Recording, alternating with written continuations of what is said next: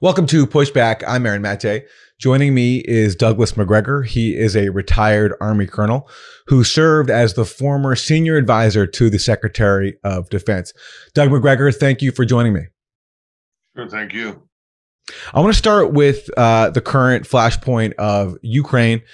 The U.S. and Russia have been in the midst of a, a showdown over essentially the status of Ukraine, whether it will join NATO or not, and the status of uh, U.S. forces there and U.S. military aid. Adam Schiff, the chair of the House Intelligence Committee, he recently said that he believes that a Russia invasion of Ukraine is very likely. What specifically would stop Vladimir Putin from his aggression? Do you need to cut that country off from the global financial system to sanction him personally? Well, I think that it would require uh, enormous sanctions on Russia to deter uh, what appears to be a very likely Russian invasion of Ukraine again. That's a prevailing view in Washington, D.C. right now. I'm wondering your assessment of that prospect. Do you agree that a Russian invasion of Ukraine is very likely? Well, this is one of the few occasions where I can agree with something that Adam Schiff has said. Uh, yes, I think it's very likely uh, to happen towards the end of January, uh, beginning of February, in all likelihood. On what grounds do you uh, believe that? Well, there are several. First of all, the problems in Ukraine are not new. We've been dealing with them for the last, uh, I would argue, 10 to 15 years. These problems were evident in the 1990s when the former Soviet Union fragmented into various states. the current borders of Ukraine never made a great deal of sense because Ukraine is essentially a multinational state. You have in the east, that is beyond the Dnieper River, uh, to the south down to Odessa on the coast, what is really a Russian population. The rest of Ukraine is actually historic Ukraine that goes back to the Polish Lithuanian Commonwealth. And that part of Ukraine is inhabited by true Ukrainians in, in terms of ethnicity as well as culture and language. Putting this together has always been problematic, particularly because Ukrainians have, have wanted to turn the Russians into Ukrainians. The Russians aren't terribly excited about that prospect and have complained bitterly about it. And Putin, from the very beginning of his presidency, tried to make it clear to anyone who would listen that there were certain things that, that he would not tolerate as the Russian head of state. And one of those was that Ukraine become a member of the North Atlantic Treaty Organization. He also had concerns about the EU because that was seen as another mechanism with which to integrate Ukraine into the West. Then finally, he became very concerned about the plight of the Russians. Uh, Crimea is historically never part of Ukraine and has been part of Russia since 1776.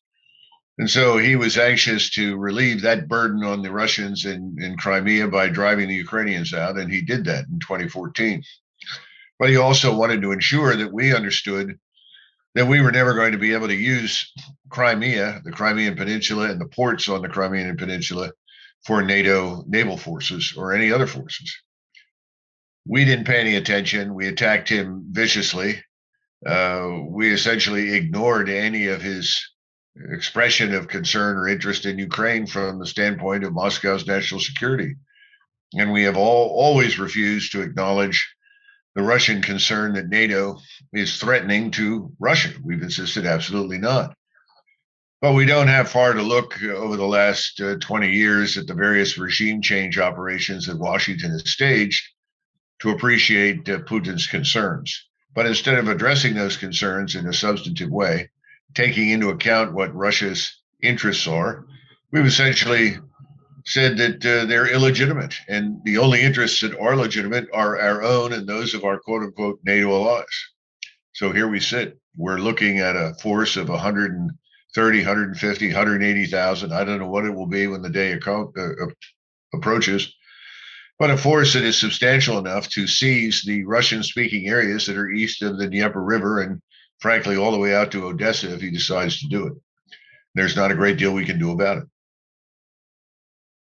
I know that Russia already has, you know, senior military forces there is is providing uh, military equipment to its allies in Ukraine. But I mean, a full scale invasion. Invasion. Do you think? I mean, practically, Russia has uh, summoned the necessary forces to pull off such a thing. And and do you think Putin would want the burden of a you know full on military invasion of Ukraine? That seems to be a, a much higher escalation than what he's already done. And I just wonder if even even if he wanted to, whether that's even feasible from a Russian point of view.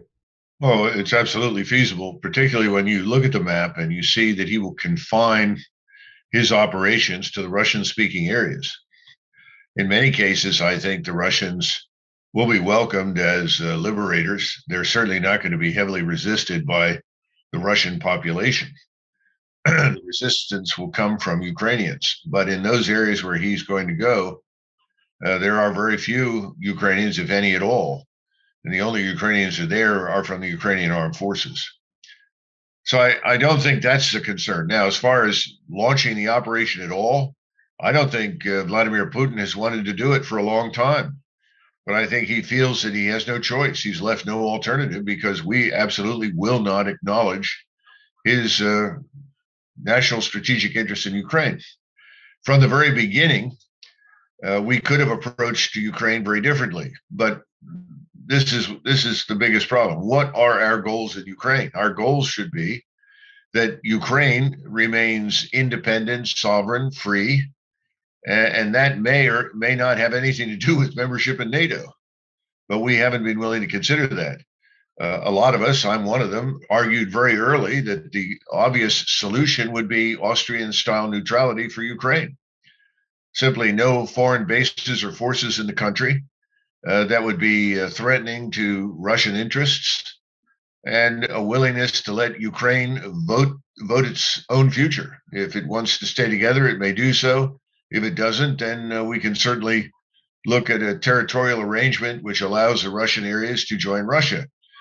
Now, about 10 years ago, I think most of the population even the Russians said, no, let's just hold this construct together. I, I don't think that's the case anymore. And I think if given the choice, most of the Russians in the East would now prefer to be part of Russia. So I, I don't think uh, going into Ukraine from from that standpoint is a big issue for Vladimir Putin. No, well, he what he will not do, Aaron, is cross the Dnieper River and go into Ukraine proper, where you've got 25 million or so committed, devoted Ukrainians who will fight like hell. He doesn't want to deal with it. He's not interested in that. He's only interested in the ter- territory, as far as I can tell, up to the Dnieper River and potentially out to Odessa. That is what he has been calling Novorossiya, New Russia, which is a term that first came into use under Catherine the Great when Catherine the Great's armies ultimately conquered Crimea and essentially designated those areas as New Russia. Because before 1776, the areas that we're talking about in eastern Ukraine and Crimea were part of a Tartar Mongol Muslim Khanate uh, for several hundred years. So, bottom line is, I, I don't think he wants to do it, but I think he feels he has to to protect the Russians that are there. He has to force this in order to get the attention of the United States and its NATO allies. Uh, I think it's going to work. I think he will. Now, how will that turn out in the long term? Well, we can speculate about all the potential consequences, but he can do it. All right, so Russia has made its goals clear. It wants to keep uh, Ukraine out of NATO. It wants a binding pledge that will keep Ukraine out of NATO, and also wants guarantees uh, against the positioning of U.S. weapons, offensive U.S. weapons inside Ukraine. I'm wondering your assessment of the U.S. goals, and specifically how the Nord Stream 2 gas pipeline factors into all of this, or if you think it does. Right now, this Nord Stream 2 gas pipeline, it's under this review period in Germany if it goes ahead, it will, you know, further integrate Russia into the rest of Europe, and Ukraine will be bypassed. Uh, it will lose out on billions of dollars in uh, transit fees that it collects by basically being a pass through for Russian gas. I'm wondering if you agree with analysts who say that what the U.S. and Ukraine are doing in adopting a you know uh, bellicose posture right now is basically jockeying for better leverage over Nord Stream 2 and uh, limiting the extent to which uh, Russia will benefit from that deal if it goes ahead? Well, I suppose you could argue that that's part of it. But frankly, the Germans have looked to Russia for a very long time as a source of liquefied national, natural gas and, and other minerals. Keep in mind that in 1914, when World War I broke out, Russia was Germany's number one trading partner, and Germany was Russia's number one trading partner. And again, and on the 22nd of June, 1941, uh, Russia was Germany's number one trading partner, and Germany was Russia's number one trading partner. The Germans and the Russians, uh, frankly speaking, with the exception of those two world wars, which are very anomalous, actually have a long history of cooperation. And I think the Germans and the Russians would like to get back to that because each has something the other needs. Uh, the Germans need Russia's vast natural resources, mineral resources, as well as uh, oil and gas, timber, uh, other things. And the Germans have the finished machine tool products, the engines, the, many of the technologies for automobiles and, and aircraft and so forth that the Russians need. So this is not a spur of the moment decision by the Germans. The second point is the Germans want to shut down all of their nuclear reactors. They want to become independent of nuclear power. The only way to do that is with more liquefied natural gas. Now, we have stepped up to the plate and offered to sell the liquefied natural gas to them. The problem is we can't sell it to them as cheaply as the Russians can. And the Russians can sell it much more cheap, cheaply and much faster, not only to Germany, but to the Netherlands, to Belgium, to Austria, uh, Hungary, all, all the people in Central Europe who, who need liquefied natural gas through Nord Stream 2, then they can get it through Ukraine. So I think in this sense, uh, Ukraine is bound to lose uh, simply because the Russians have found a, a, faster, cheaper, better solution for the European clients. I think it's also important to keep in mind that Russia does not have the military capacity that it did 30, 40 years ago. And that is to say, there is no theater offensive capability any longer. And frankly, Vladimir Putin has no aspirations to conquer Europe. So both sides want to do business. And again, President Trump concluded well, if this is the case, then why are we in Europe ostensibly to protect Germany and these other allies from the Russians? Because they obviously don't feel threatened. And of course, his point was valid. We have to come to terms with reality that this Nord Stream 2 probably is going to happen. It may be delayed a little bit by the new German government, but the, the German people don't want to freeze through the winter. Everybody needs uh, liquefied natural gas for heating in Central Europe. So I think that barrier will come down. Ukraine has to decide how it wants to go forward with its Russian neighbor. And we have never said to the Ukrainians, you must get along with your neighbor. Instead, what we said is by all means be hostile, and we want to come in and we want to use your country as a platform to attack Russia. And when I say attack Russia, I'm not suggesting that we want to attack Russia militarily, but we want to use it as a platform with which to subvert uh, the Russian government and uh, potentially to stabilize its society. This goes back to the regime change problem that I mentioned earlier. Uh, and the Russians aren't going to accept any excuses or arguments from us that our presence there will be benign they see no evidence for that benign presence. They see the opposite, which is why Lukashenko in White Russia or Belarus has moved so quickly with Putin to ensure that his regime is stable and White Russia cannot go the way of Ukraine. You mentioned Trump recognizing that, you know, Russia is as a part of Europe is a reality. Let me ask you then, do you have a sense of why Trump's administration, which you served under briefly, tried to essentially stop the Nord Stream 2 gas pipeline with, you know, heavy sanctions against anybody involved. I think uh, Donald Trump far too often bowed to the wishes of senior members of his party on the Senate side. You have a very strong lobby in the Senate uh, for conflict with Russia, to be blunt. Uh, this this lobby is also backed on the other side of the aisle by the Democrats. the Democrats have their reasons arguing that, well, they're an anti democratic regime. They're not a true democracy. I haven't seen very many true democracies in my lifetime to begin with. We can even talk about the United States in that context if you want. Uh, I think that's, uh, you know, a false argument. But their view is this is an authoritarian state and they don't like it. It's a nationalist state rests on the foundations of Russian national ethnicity, language, culture, and society. Uh, this is something that the left hates. On the right, uh, I think the left sees Russia through a Cold War lens and refuses to accept the fact that they're not dealing with the Soviet Union or the Soviet leadership. They keep talking about Vladimir Putin as the former KGB officer in an attempt to somehow or another discredit him. But Russia today is much closer to the czarist Russian state before World War One than it is to the Soviet Union. And we don't seem to want to accept that.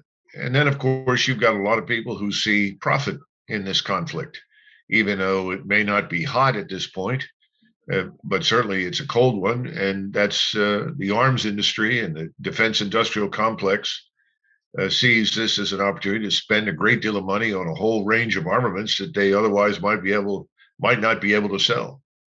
So all of it is, in my judgment, bad thinking and bad news. But uh, right now, both parties are largely in agreement on this anti-Russian uh, viewpoint and attitude. So that's why I think Putin doesn't have much choice but to go in as a means of protecting his country and sending the signal to us that uh, this far and no further. Trump was even impeached after he briefly paused some weapons sales to Ukraine. And all this came after on the campaign trail, he talked about cooperation with Russia, getting along with Russia. I'm wondering if if he hadn't faced, you know, four years of being called a Russian puppet, uh, hadn't been impeached after he briefly paused these weapon sales, although the allegation was that he was doing it for political gain to taint Joe Biden. You, if he hadn't faced all that, do you think that his policy towards Russia would have been different? Yes, but he had an enormous problem with the people that he selected for key positions in his administration, the people that populated his National Security Council, uh, the, the individual, uh, Mr. Pompeo, that he selected to be Secretary of State, uh, Bob Gates, who was in uh, as uh, Secretary of Defense, was sending him nominees for various positions. And Bob Gates, a card carrying neocon, is probably the last person I would have listened to. But I think we have to keep in mind that uh, President Trump came to office with, frankly, uh, unrealistic views of what Washington was like, and certainly unrealistic views of the American military and its leadership. Uh, he was stuck in the 50s and the early 60s when we lived in a very different environment in Washington. And by the time he figured it out and discovered what had happened, uh, he was in a position to do very little, frankly, because he got almost no cooperation out of his own party in the Senate, let alone the left. Uh, it's a, it's a sad story because I think we had four years of squandered opportunity, and uh, we're now paying the price for it. We're still in Iraq, and uh, we're still in Syria. Uh, we have this problem with the Russians that I don't think should exist. It should go away. Uh, the only good news lately was this joint declaration that came out of the White House from all the nuclear powers China, Russia, the United States, Great Britain, France saying that all agreed that uh, they wanted to avoid the use of nuclear weapons at all costs and that a nuclear war would be a loser for everybody. Well, that's something that Donald Trump said repeatedly. But if Donald Trump had tried to to embrace a no first use policy, for instance, which is something the Chinese already have, he'd have been attacked violently for putting the nation and our civilization at risk, which of course is nonsense. Nuclear weapons have reached the point where their use is antithetical to everybody's interest. It would destroy the planet.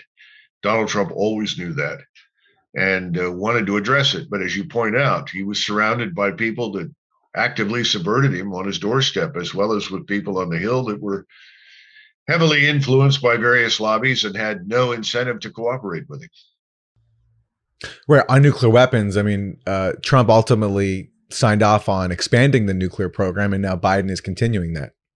Yeah, and, and again, this is this is the military industrial congressional complex that seems to be more powerful than anyone who occupies the office of the presidency. We can go back to Obama, look at him as a candidate, the people that surrounded him, and many of the things that he argued should be done, and then look at him as president.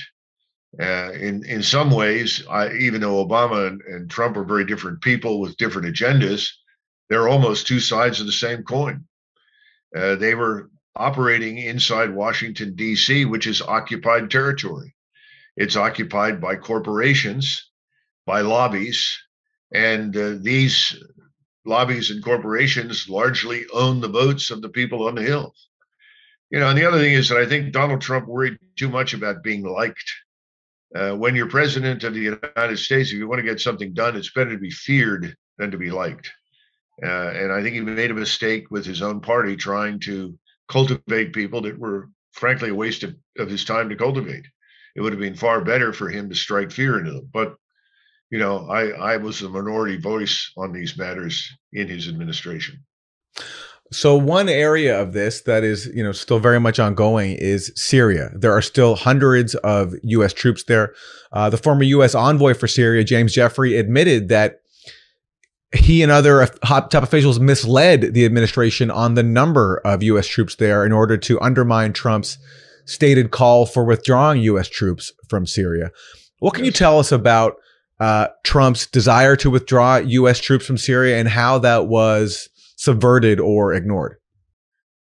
Well, first of all, you know, he he obviously appointed people at, the top of the Defense Department that were effectively his enemies, the most prominent of which was General Mattis. And many in, in his inner circle told him when he had been elected before he made any announcements about Mattis, he said, Sir, let us let us thoroughly vet him. We you really don't know him. Please let's not do this. And of course, uh, Donald Trump was enamored with, you know, the image, the idea of a four-star Marine who could go in there and get things done. You know, he ended up with a four star Marine, but the only things he did were designed to protect and enlarge the Marine Corps and obstruct anything that Donald Trump wanted to do inside the military. So he didn't take that advice. And when it became clear that he was dealing with someone who was utterly opposed to him, he should have fired the man outright. But he was always talked out of it by key members of his own administration and people on the Hill. Oh no, don't do that. That'll cause a lot of trouble. You'll you'll be annihilated in the press. You'll have more enemies than ever. And, and he relented. This is what happened too often. So when he sent me over, the first mission was to try and get us out of Iraq, uh, out of Afghanistan as quickly as possible, and the second was to get us out of Iraq and Syria. And I pointed out uh, to his staff, well, getting out of Iraq and Syria is fairly straightforward. It's not that difficult because you can literally drive out.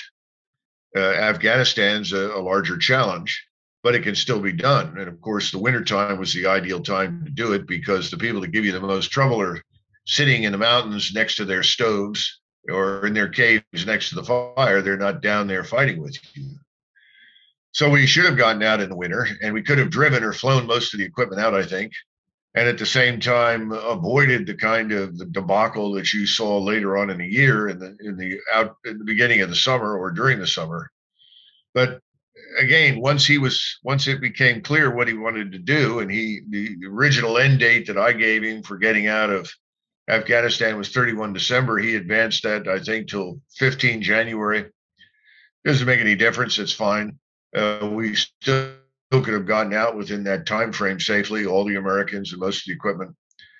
The problem, the problem was that when he confronted Mitch McConnell and uh, Mr. O'Brien as his national security advisor, uh, you know, even his acting Secretary of Defense, uh, certainly Esper beforehand, members of the Senate be, beyond Mitchell that were on both sides, they all said, "Oh no, you can't do this. No, we we have a bipartisan agreement in place. Uh, we've worked with the Taliban. No, no, no, no, no. This has to wait. We can't do this." And again, instead of demanding it, acting on it, he buckled under pressure and relented and said, "Well, let's take fifty percent out." you know, th- th- this is the sort of thing that's so disappointing uh, because a lot of people come to office and they never understand from a legal standpoint the real authority and power that they exercise. That's true for service secretaries, it's true for presidents. And the president is ultimately the commander in chief. And that's that's a no kidding position with absolute authority over the armed forces.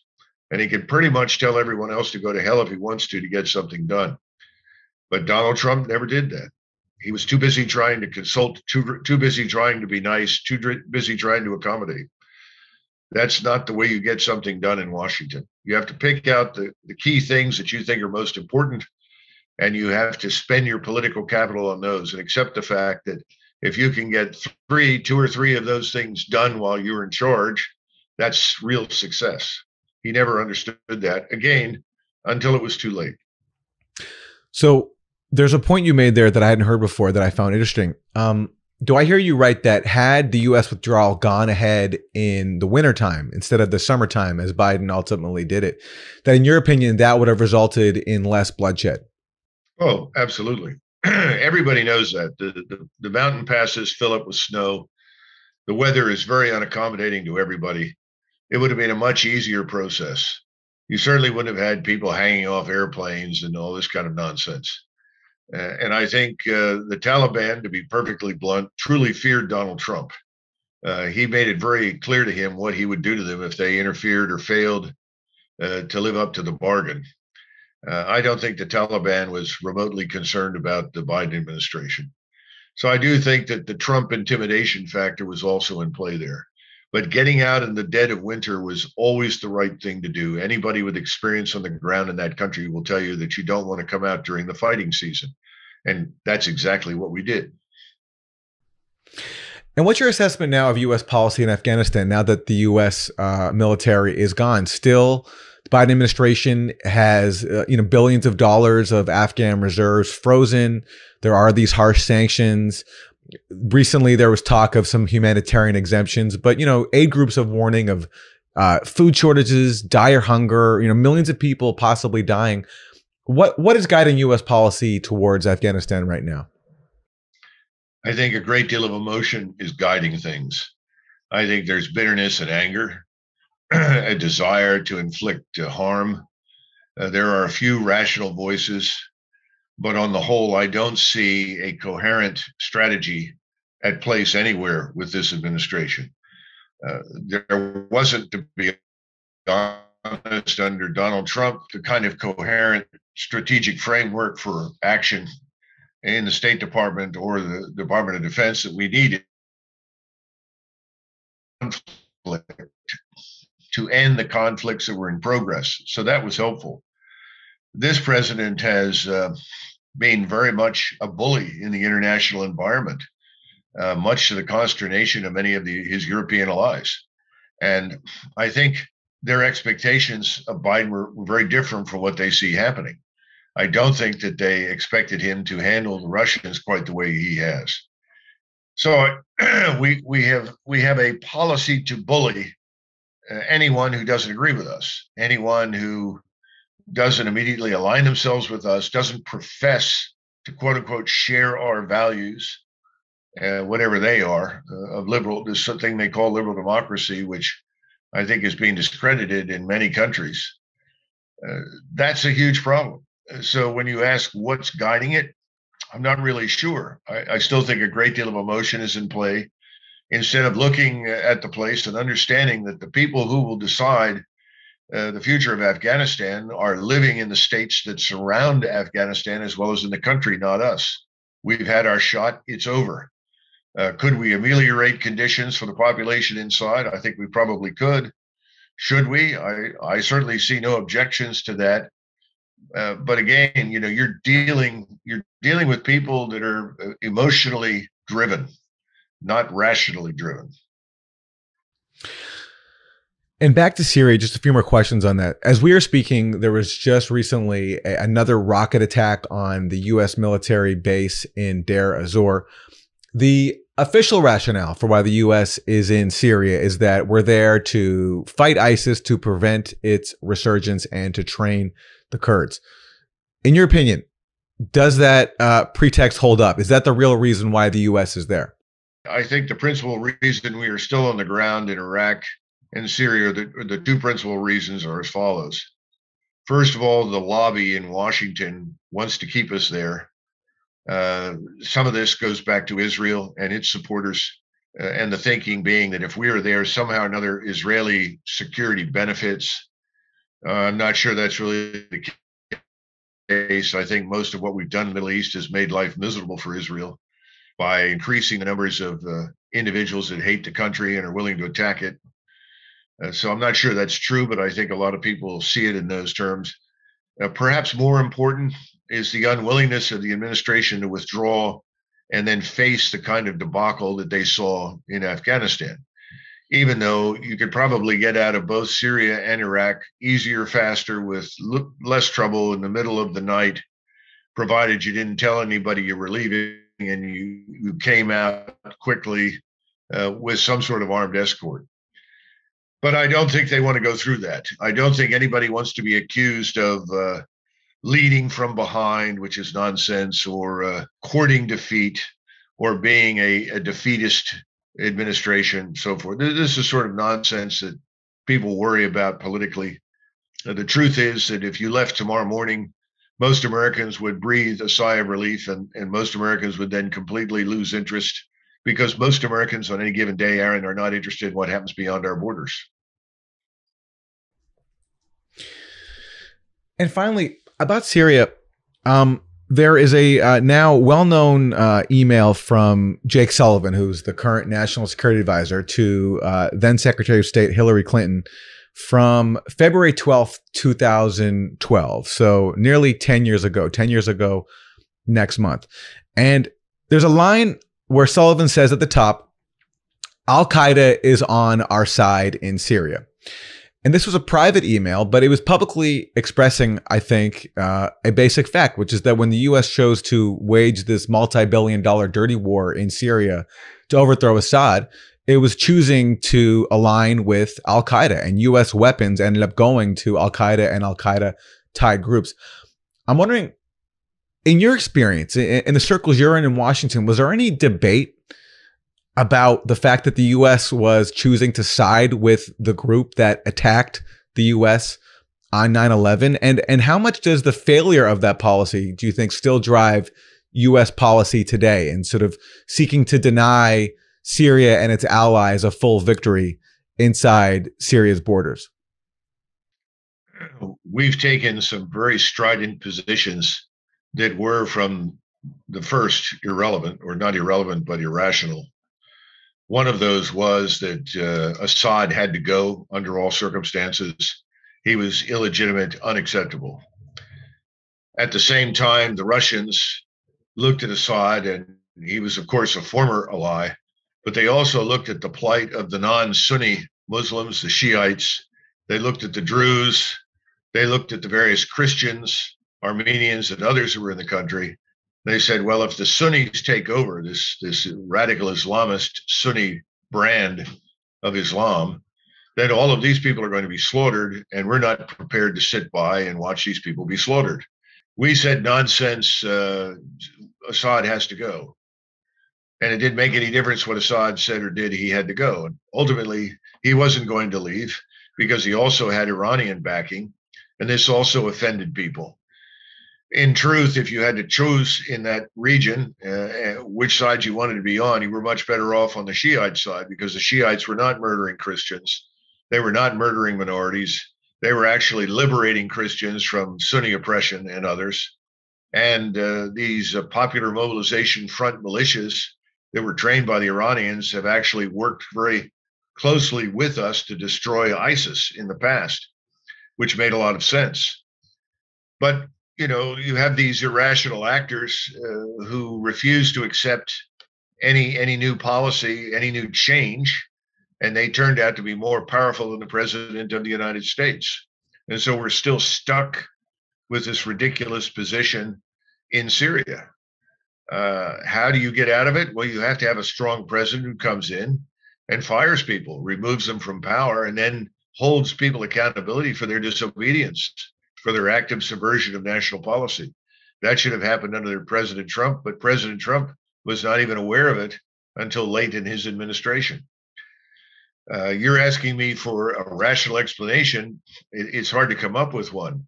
I, I lived through Bosnia Herzegovina. Uh, I was involved in the Dayton Accords and subsequently uh, heavily involved in the intervention in Kosovo and the air campaign. And I can tell you then people were irrational about the actors on the ground uh, everyone decided to make the Serbs uh, the public enemy number one. There was no willingness to be remotely fair and objective about the people in the Balkans, whether it was the Croats or the Muslim Bosniaks. No, no, no. The, the Serbs had to pay. They were the troublemakers.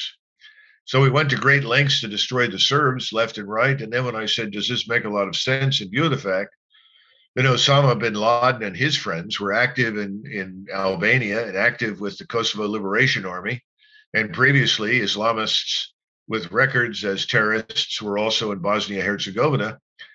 Uh, and I was told, no, no, no, we're here to show the Muslims solidarity with them, that we'll fight for Muslims too.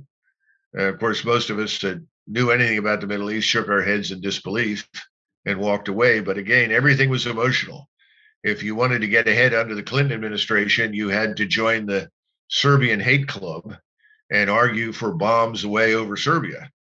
If you wanted to get ahead under uh, the Obama or under the subsequent Bush administration in in the you know, in the Middle East, you had to join their global war on terror, which frankly was pretty unfocused and treated everyone as a potential enemy and nobody is a real friend. Remember the speech, you're with us or against us? I mean, that was the dumbest thing we could have possibly said because on any given day, 90% of the people that live anywhere in that part of the world are completely disinterested in fighting us. Instead, we made everybody an interested party to destroy us. That's where we are now. We don't have very many friends left. And even those who profess to be friends don't really trust us. So the whole thing over the last uh, 30 years, I would say since uh, 1991, since Desert Storm, has been an utter disaster. We're just seeing it reach its its bottom point with the Biden administration.